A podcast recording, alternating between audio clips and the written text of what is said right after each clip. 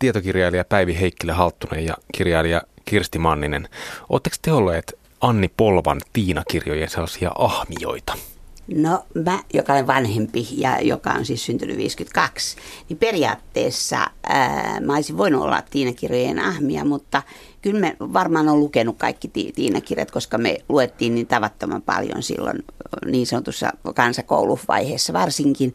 Mutta tota, me oltiin enemmän kyllä sitten tämmöisten jännittävämpien seikkailukirjojen lukijoita, minä ja ystävättärini. Meitä oli kolme, jotka lainasi joka viikko, saatiin se kolmen kirjan kiintiö lainata ja sitten me kaikki luettiin yhdeksän kirjaa viikossa. Niin. Me luettiin sitten kyllä aika tehokkaasti se, se tota, Käkelän kansakoulun kirjasto lävitse, voi sanoa. Entäs Päivi? No 8-9-vuotiaana muistan lukeneeni paljonkin Tiina-kirjoja. Mulla ei ollut mitään tämmöisiä rajoituksia, että sain lukea kyllä ihan niin paljon Forssan kaupunkikirjastosta kuin halusin. Mutta toisaalta sitten oli silloin jo Karolin Kienen Neiti etsivät ja Enid Blytonin viisikot ja salaisuudet ja muut, että ne Tiinat meni siinä kaiken muun sivussa, mutta en kyllä tunnusta, että mikään ehdoton Tiina-fani olisin ollut. Tosin muistan sen, kuinka, kuinka tota, yritin masinoida mun äh, pari vuotta nuorempaa mm, ystävääni tällaiseen Tiinan, mm, siis kun Tiinahan paheksui kiroilua ja mm, tällaista mm. räävitöntä kieltä ja kampanjoi, kampanjoi yhdessä kirjassa siitä, että, että hyvän tekeväisyyteen sitten kaikki, kaikki rahat, että jos sortuu kiroilemiseen, niin mä yritin lanseerata tälle ystävälle tätä samaa ideaa, että jos, jospa mekin ryhtyisimme tällaiseen. Jäikö yritykseksi? Se jäi yritykseksi ja johtui varmaan myös siitä, että mä olin ehkä aika kiltti tyttö itsekin, enkä, enkä juurikaan kiroillut. Tiinalla on hyvä sydänkirja siis vuodelta 1961. Siinä Tiina ilmoittautuu koulun viimeisenä päivänä maalle kesäksi auttamaan tämmöistä tuntematonta vanhaa rouvaa tekemään hyvän tekeväisyyttä. Tiina menee, mutta joutuu tietysti sitten väärän oikeasti köyhän ja, ja vanhan rouva, rouvan auttajaksi, kun taas oikea rouva olisi ollut sitten tämmöinen kopea ja rikas vanha rouva. Onko tämä tämmöinen niin tyypillinen ö, tiinamainen seikkailu, johon hän niin kuin hyvä sydämisyytensä takia joutuu. On kyllä. Eikö Tiina nimenomaan aina vähän sählää kuitenkin, että hän aktiivisesti rupeaa ja sitten tulee väärinkäsityksiä, mutta suorapuheisena hän ne selvittää ja, ja sitten loppuviimeksi sovittelee just esimerkiksi aikuisten ristiriitoja ja, ja niin, kuin, niin kuin tässä Tiinalla on hyvä sydän kirjassa hän muun muassa ää, tota noin, niin, niin, alistetun piian ja tämän, tämän tota, poikaystävän asiat järjestää parhain päin ja niin edelleen. Että, että hän järjestää puolen kylän asiat itse asiassa mm. siinä siinä touhatessansa, näin voi sanoa. Niin jotenkin tuntuu, että se maalaisyhteisö on semmoinen niin Tiinan hyvä sydämisyyden ja avuliaisuuden niin kohde. Miltä se maaseutu teidän mielestä näyttää? Tosi köyhältä, ankealta, jos ajatellaan, että eletään kuitenkin 60-luvun alkua mm-hmm. tässä kirjassa, jos nyt se on ilmestynyt, mm-hmm. ilmestynyt silloin 61, niin kyllä siinä on semmoista kurjuusromantiikkaa mun mielestä jossain määrin myös tämän autettavan mummon mm. töllin kuvauksessa. ja enemmän tämä vaikuttaa Annin oman 20-luvun maaseudun kuvaukselta, jos ajatellaan myös niitä sosiaalisia suhteita, että, mm. että mä oon itse asunut maalla 60-luvulla niin, ja 50-luvun lopulla, niin ei se, ei se tällaista ollut. Onko tämä siinä mielessä tyypillinen Tiina-kirja? Mihin aikakauteen niin Tiina-kirjat, varsinkin ne alkupuolen Tiina-kirjat teidän mielestä sijoittuu? Mä oon niin kuvitellut, että se on semmoista niin 50-luvun maailman ja 50-luvun moraalin ja tapa, tapakoodiston kuvaamista. Niin kyllä, mä olen kanssa sen, sen näin jotenkin tulkinnut, että, että sitten taas siinä kaupunkikuvauksessa nyt ei niin paljon tuu sitä semmoista, semmoista hä- hämmästelyn aihetta. Mutta Ani Polvahan kertoi, että, että tämä on väritettyä, väritettyä totuutta hänen omasta elämästään ja lapsuudestaan. Ja ihan yhtä lailla Astrid Lindgren ammensi paljon rakastettuihin klassikoihinsa nimenomaan omasta lapsuudestaan. Ja se semmoinen kuvauksen tuntu ja juurevuus tulee ehkä juuri siitä itseeletystä, että se selittää sen. Joo, sosiaalisen yhteisön kuvauksena, luokkakuvauksena, niin se sitten saattaa olla lähempänä sitä, sitä tota Annin omaa luokkakokemusta. Mutta sitten, sitten taas, miten ikään kuin käytännön asiat, se pitää muistaa, että Anne on kuitenkin viiden lapsen äiti ja, ja on seurannut läheltä sitä, sitä myöskin omien lastensa elämää, niin, niin on, on siinä paljon esimerkiksi tämä oppikouluun meno ja, ja sen merkitys ja, ja minkälaista se on, niin se on musta hyvin sillä lailla kuvattua kuin mitä se, se tosiasiassa silloin just, mitä se merkitsi ja mitä se oli silloin 50-60-luvun taitteessa. Hmm. Tässäkin Tiinalla on hyvä sydänkirjassa. Tässä on vähän niin kuin kaksi maailmaa. Se alkaa siitä kouluyhteisöstä ja kodin maailmasta ja se tuntuu Joo. aika semmoiselta se on, ikään kuin se, on, se aikalaiskuvaukselta. Kyllä, ja jo. sitten kun mennään sinne maa, maaseudulle, niin sitten palataankin johonkin semmoiseen romanttiseen idylliin, ehkä johonkin menneeseen, menneeseen maailmaan. Joo, Joo. Se Kirsti Maaninen sanoi tuossa, että siinä näkyy, tässäkin kirjassa näkyy Anni Polvan semmoinen niin luokkakokemus. Tiinahan on työväenluokkainen lapsi, mutta se moraali on jotenkin hirveän semmoinen, niin kuin, miten sanoisi, niin kuin keskiluokkainen tai, tai jotain, ei, jotain semmoista. Ei, musta tuntuu, että Päivi, sä, sä oot itse asiassa kirjoittanut ehkä jotain tällaista näin, että, että, että se työväenluokka niin kuin pyrkii kohti jonkinlaista semmoista niin kuin alempaa keskiluokkaa just sen käyttäytymisensä. Ei, kyllä tapojen. työväenluokan moraali mun mielestä niin se säilyy oikeastaan pidempään semmoisena, varsinkin tiedostava työväenluokka, niin se pitää muistaa, että meidän raittiusliikkeen vahvimmat juuret on nimenomaan työväenliikkeessä. Ja, ja tämmöinen niin kuin raitis, reipäs, rehellinen, kiroamaton, tupakoimaton kunnollisuus, niin, niin sehän on ollut nimenomaan työväenluokkainen arvo. Mm. Että, että kyllähän äh, pikkuporvarit paremminkin esimerkiksi tissutteli ja, ja, ja, ja tota noin, niin, niin oli kaksinaismoraalia paljon enemmän. Et, et kyllä mun mielestä se moraali, että se semmoinen topeliaaninen linja säilyi työväenluokan perheissä paljon pidempään kuin mitä se esimerkiksi keskiluokan perheissä 60-luvulla mm, mm, mm. oli. Mitä sä Päivi mieltä? Ja mun mielestä Tiina täytyy kuitenkin äh, nähdä sellaisena mittatilaustyttönä nimenomaan siihen sodan jälkeiseen aikaan, jolloin haluttiin, haluttiin sitten niin kuin valaa toivoa ja kasvattaa koulia niitä tulevia nuoria aikuisia, jotka sitten tarttuu taas uusin, uusin voimin tähän Suomen nousuun, niin sitä taustaa vasten niin kuin Tiina on todellakin ollut semmoinen mallityttö, joka... Joo. Ja Näkyykö se siinä tyttöyden kuvauksessa? Kyllä, täytyy muistaa, että 45 ilmestyi jo Leena Härmän tämmöinen pieni tuittupää-sarja, joka kertoo Virpistä, joka asui maaseudulla, joka oli myös hyvin tämmöinen niin kuin poikatyttö, joka, joka myös tarttui tarvittaessa nyrkkeihin ja, ja käytti kieltä, kieltä sitten myös saadakseen tahtonsa läpi ja näin. Ja Peppi Pitkätossu ilmestyi samana vuonna, vuonna mm. Ruotsissa, niin, niin et, et Tiina on tavallaan niin kuin näiden tyttöjen jatkumo, mutta kuitenkin Polva halusi kuvata sitä, sitä Tiinan semmoista piittaamattomuutta siitä siitä, että olisi siistit hiukset ja essut ja, essut mm. ja muut ojennuksessa ja, ja sillä tavalla niin kuin kannusti myös siihen, että tyttö saa tarttua toimeen ja niin. olla aktiivinen. Mutta, ja. mutta siis onhan sitten Enid Blytonin Paul, tyttö, joka, Paula tyttö, joka haluaa olla Paul, niin mm. klassinen poikatyttö ja vielä kauempaa sieltä tulee pikkunaisten Joe ja niin edelleen. Että kyllähän se semmoinen niin kuin tyttöjen kaavasta ulos hyppäävä, tarmokas, normeja rikkova tyttö, niin sehän on ollut kuitenkin tyttökirjaideaali jo 1800-luvulta saakka. Mm. Että sitten vaan se sai ikään kuin tämmöisen suomalaisen sodan jälkeisen rintamamiestaloversion sitten, sitten Tiinassa mm. ikään kuin. Se on hauska. Mun, mun oli itselle vähän vaikea niin päättää, että onko Tiinalla on hyvä sydän tai tämä Tiina tässä näin, onko se tämmöinen niin vapaampaa tyttöyttä juhliva vai tyttöjä holhoava ja, ja kouliva jotenkin tyttöiden kuva, mikä siitä tulee. Eikö se, se aktivismihan siinä on se ydin. Ja sitten tietysti juuri se, että, että kun, kun poika kieppuu hevospuomilla, niin, niin, niin Tiina koskaan ei voi olla kieppu. Hän tietää, että mm. tästä tulee vaikeuksia. Vesiliina tulee sotkeutumaan rapaan, mm. ja, ja tota, mutta et, hän ei silti voi olla tekemättä mm. sitä. Mutta sitten tässä on toisaalta hirveän vahva semmoinen niin itsensä uhraamisen ja semmoisen niin avuliaisuuden niin kuin normi, mikä sillä Tiinalla on mun mielestä hirveän vahvana. Ja se tuntuu aika semmoiselta niin kuin, aika kovaltakin roolilta. No mä tiedän, se on kyllä sen, sen topeliaanisen kasvatuksen perinteitä, että et, et, tota, toiminta on nimenomaan toisten hyväksi. Mm. Se on raskasta se Tiinan piikana olo siellä mummulla, mutta kyllähän se nauttii siitä. Mm.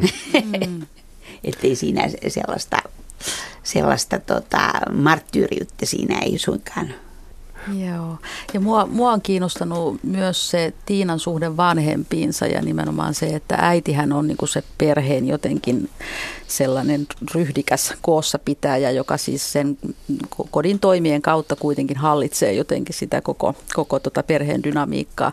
Mutta kuitenkin Tiina ja Tiinan isä, heillä on ihan erikoislaatuinen suhde ja tässäkin kirjassa se jotenkin hienosti, hienosti kuvataan siinä, kuinka niin kuin Tiinan isä odottaa, että koska se tytär nyt avaa sen sanaisen arkkunsa ja kertoo sen painavan huolensa ja muunsa. Ja, ja isä tarkkailee tytön eleitä, ilmeitä. Kyllä. Tilannetta, että pelaa niinku semmoista, vähän semmoista peliä siinä. joo, joo. Eli onks, voiko ajatella, että se Tiinan semmoinen avoimuus ja puheliaisuus ja semmoinen niin kuin lörpöttelevä, jäätä sulattava luonne, onko se, onko se niin kuin kasvatuksen tulosta? Ehkä sen isän kasvatuksen tulosta? Saattaa hyvin olla, tai sitten Tiina on ihan oma valovoimainen persoonansa ilman mitään semmoista sukurasitetta. Mutta kiinnostavahan on se, että, että Polvan oma isä kuoli, kun hän oli vasta 15-16-vuotias. Ja jotenkin mä näen sitten myös tämän siirtyneen sitten se, se, se tuota, Tiinan isän, ja isän. Lämmin isän, suhde on sitä joo, muistoa. Joo, Kyllä. joo mä haluan vielä palata tähän. Mua jotenkin niin jää mietityttää, että ettei sitä saa kiinni tästä ollenkaan. Että siinä on myös aika sellainen voimakas normi hyvän tekeväisyyteen ja ikään kuin itsensä uhraamiseen siinä myös. Että, että Tiinalla ei ole ikään kuin ollenkaan rajoja sen auttavaisuuden kanssa. Tiinan on niin kuin pakko olla ikään kuin rehellinen koko ajan. Pakko auttaa, pakko niin kuin avata itseään koko ajan muille. No sitä ei koe niin pakoksi, koska se lähtee hänestä itsestään. Mm. Ja, ja tota, mun on pakko sanoa, että mä olin juuri tällainen tyttö, joka jos jotakin kiusattiin, niin mä menin väliin ja sitten mua kiusattiin. Ja, ja mä olin se, joka kun isot pojat kiusasivat, niin menin raivoissani äh, tota noin, meidän tosi pelottavalle johtajaopettajalle sanomaan, että nyt meitä kiusataan. Ja tulin sieltä sellaisena pienenä shekivaarana tota noin, niin, sotainvaliidi johtajaopettajan kanssa, joka veti keinun ympärille kepillä iso kaaren ja sanoi, että isot pojat pysyvät tämän ulkopuolella. että, että en mä koe sitä, eikä muakaan siihen mitenkään kasvatettu muuten kuin Topeliuksen saduilla ja koko sillä, sillä, tota, sillä kansakoulu normistolla, mm. raittiuskilpakirjoituskirjoilla ja niin edelleen, niin tota, se vaan oli sen sukupolven moraali. Yksi hauska kohtaus tuossa kirjassa on, kun Tiina sitten lopulta päätyy tälle oikealle autettavalle rouvalle, eli tälle rikkaalle, kopealle ö, rouvalle, ja alkaa sitten selittää tätä tämän Piian ja, ja hänen, hänen rakastettunsa niin kuin hankalaa tilannetta, että heidän pitäisi päästä naimisiin, ja se, se vaan pulputtaa ja pulputtaa niin kauan, että se, että se rouva ei ikään kuin voi sille mitään. Se on niin kuin pakko jollain tavalla ottaa se todesta. Onko, voisiko tätä ajatella semmoisena ikään kuin, niin kuin lapsen semmoisena niin kuin vastarinnan muotona sehän on totuus, että kaikissa Tiina-kirjoissa on melkein jokin sellainen kohtaus, jossa Tiina puhuu pyörryksiin. Mm. Usein se puhuu äitinsä pyörryksiin, mutta se puhuu jonkun aikuisen tai useampiakin pyörryksiin. Mm. Että se on se, se strategia, se, se, niin kuin, ähm, pelot, se on sen pelottomuuden ilmaus, että sanoo – suoraan ja pontevasti selittää ikään kuin tasavertaisena aikuiselle. Mm. Ja ehkä tähän liittyy myös sitten se, että, että vaikka Polva oli niin lojaali lukijoitaan kohtaan, joka vuosi tuotti uuden Tiina-kirjan. Ja sitten kun olisi tullut sen 30. kirjan vuoro, niin Tiina oli sitten siinä vaiheessa jo vanhentunut sen neljä vuotta ja oli rippikouluiässä. Mutta Polva ajatteli, että hän ei pysty tämän vuolaasti tunteitaan ja ajatuksiaan, ajatuksiaan sanoksi pukevan Tiinan suuhun pistämään sellaisia siis uskontoon liittyviä asioita. Että hän pelkäsi, että hän loukkaa joitakin lukijoita näillä Tiinan, ja, ja. Tiinan mahdollisesti raikkaillakin mielipiteillä. kyllä, kyllä. Eli Tiina on niin kuin, ikään kuin tuomittu ikuiseksi lapseksi tässä niin. mielessä. Niin, se, siis ainakin se 50-luvun... suusta kuuluu totuus, niin, joo, niin, tota, joo. niin, niin Tiinahan toteuttaa sitä juuri. Mm. Mm. Siitä olisi voinut tulla toisaalta aika raflaava jatkokertomus sitten vielä tämän niin kuin, ikään kuin niin, ehkä halunnut enää raflata siinä vaiheessa. Ja kuinka pitkään venytettiin kuitenkin Juhan ja Tiinan tämmöistä ensimmäistä pientä viatontakin suukkoa. Joo. Tä, tästä mä haluaisin kysyä. Mä olin kuullut kun, ennen kuin olin tutustunut Tiina-kirjoihin, että Tiinan ja tämän Juhan suhde on semmoinen niin keskeinen juttu. Mutta tässä Tiinalla on hyvä sydänkirjassa. Juha ei juurikaan näy. Vähän alussa ja vähän lopussa. Mä olin hyvin pettynyt tästä. Näin. Olette sitten pettynyt siitä, että, että Juha ei ole tässä kirjassa. Kyllähän siinä lopussa nyt kuitenkin käydään vähän sitten, kun Tiinan puheessa vilahtelee tämä, tämä maaseudun poika ja hän sitten kertoo, kuinka se oli kuitenkin huomattavasti häntä nuorempi, ainakin pari vuotta nuorempi, ja sillä tavallaan kuitataan Tän se, että ei hän Joha, jo, oikeasti jo. ole mikään kilpailija. Vähän semmoiseen mustasukkaisuusdraamaan. niin kuin... Totta kai, mutta kyllähän nyt täytyy tytön pitää yllä sitä kyllä, kyllä. pientä jännitystä. Onko näissä Tiina-kirjoissa tämmöisiä ikään kuin, per, niin kuin sit myöhempien niin kuin tyttökirjojen teemoja käsitelty tämmöinen niin kuin seksuaalisuutta, naiseksi kasvamista, millä tavalla? Kirsti Manninen? Mm, mun on varmaan vaikea sanoa. Sä oot tutkinut oikeasti. Mä en ole koskaan tutkinut Tiina-kirjoja, mutta sä oot tutkinut. On... Enkä mä käynyt läpikotaisin niitä koko sarjaa lukenut tässä tunnusta. meneekö se siihen semmoiseen niin ikään kuin teinikirjallisuuden suuntaan ei, ollenkaan? Ei, kyllä, kyllä mun mielestä Polvalla oli ihan toisenlaiset tavoitteet siinä. Siis nimenomaan viihdyttää ja, ja tarjota sitä semmoista ikään kuin ikuista lapsuutta. Niin. Siellä ei varmaan sitten ole vanhempien kanssa tämmöistä niin kuin esimurkkukonfliktia, joka sitten taas on ollut mm. tosi, tosi tavallinen myöhempien nuorten kirjojen teema, niin, niin sitä ei ole. Eikä koulukonfliktiakaan sillä lailla. Eipä varmaan, mm. joo. Se on aika semmoista kuulijasta se joo. Joo. kouluelämäkin. Joo, eikä ole kiusaamista. Mm. Se mua kiinno, alkoi kiinnostaa Anni Polvassa kirjailijana, että, että Anni Polvahan loi ikään kuin tämmöisen niin kuin tyttökirjallisuuden, tunnisti hyvin niin kuin visionäärisesti semmoisen yleisön, jota ei palveltu suomalaisissa kustantamoissa ja alkoi toteuttaa semmoista ohjelmaa, se, joka kesti sitten kymmeniä vuosia. Voisiko Anni Polvaa ajatella tämmöisenä niin kuin pioneerina sellaisesta nykyaikaisesta itsensä itseään brändäävästä kirjailijasta? Kyllä varmaan, paitsi Polva totesi kuitenkin, että Karisto ei liiemmin mainostanut näitä, näitä hänen lastenkirjojaan, mutta siinä olikin ideana, että suusta suuhun kulovalkean tavoin mm. tämä Tiina-kultti mm. leviää lukijoiden keskuudessa. Niin kuin nykyään some-aikana mm. niin, myös niin. tapahtuu. Joo.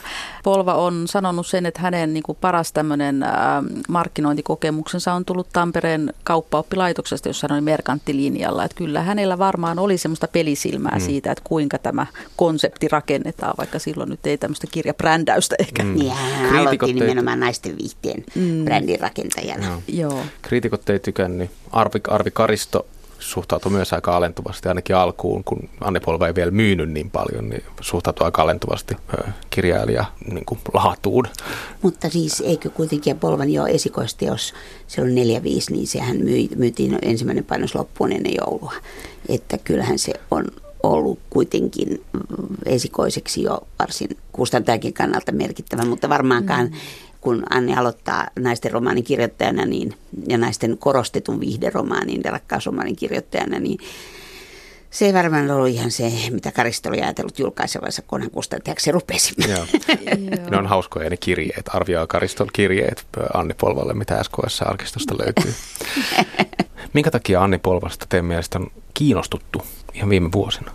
Polvahan sai odottaa kuitenkin sitä semmoista, semmoista tota, virallista tunnustusta hyvinkin pitkään. Siis 98 vasta Suomen kirjailijaliitto antoi hänelle tällaisen ison tunnustuspalkinnon siitä isosta elämäntyöstä. Mutta ehkä tämä liittyy siihen, että populaarikirjallisuus, viihdekirjallisuus, naisten viihdekirjallisuus on nyt vaan osattu lukea eri silmin ja arvostavammin ja nähty sen, sen kirjallisuuden lajin paikka. Ja Annihan siis oli Chiklit kirjallisuuden mm. todellinen edelläkävijä Suomessa, että kyllähän ne hänen konttorityttönsä nenäkkäät nokkelat, mm. suulaat ja, ja tota noin, niin, niin sen Jörön ja typerän ja itsepäisen konttoripäällikön hurmaavat ää, tytöt, niin, niin kyllähän ne ovat, ovat siis ihan klassista chiklit kirjallisuutta, joka sitten taas tänä päivänä on, on ihan merkittävä juonne naisten viihteessä.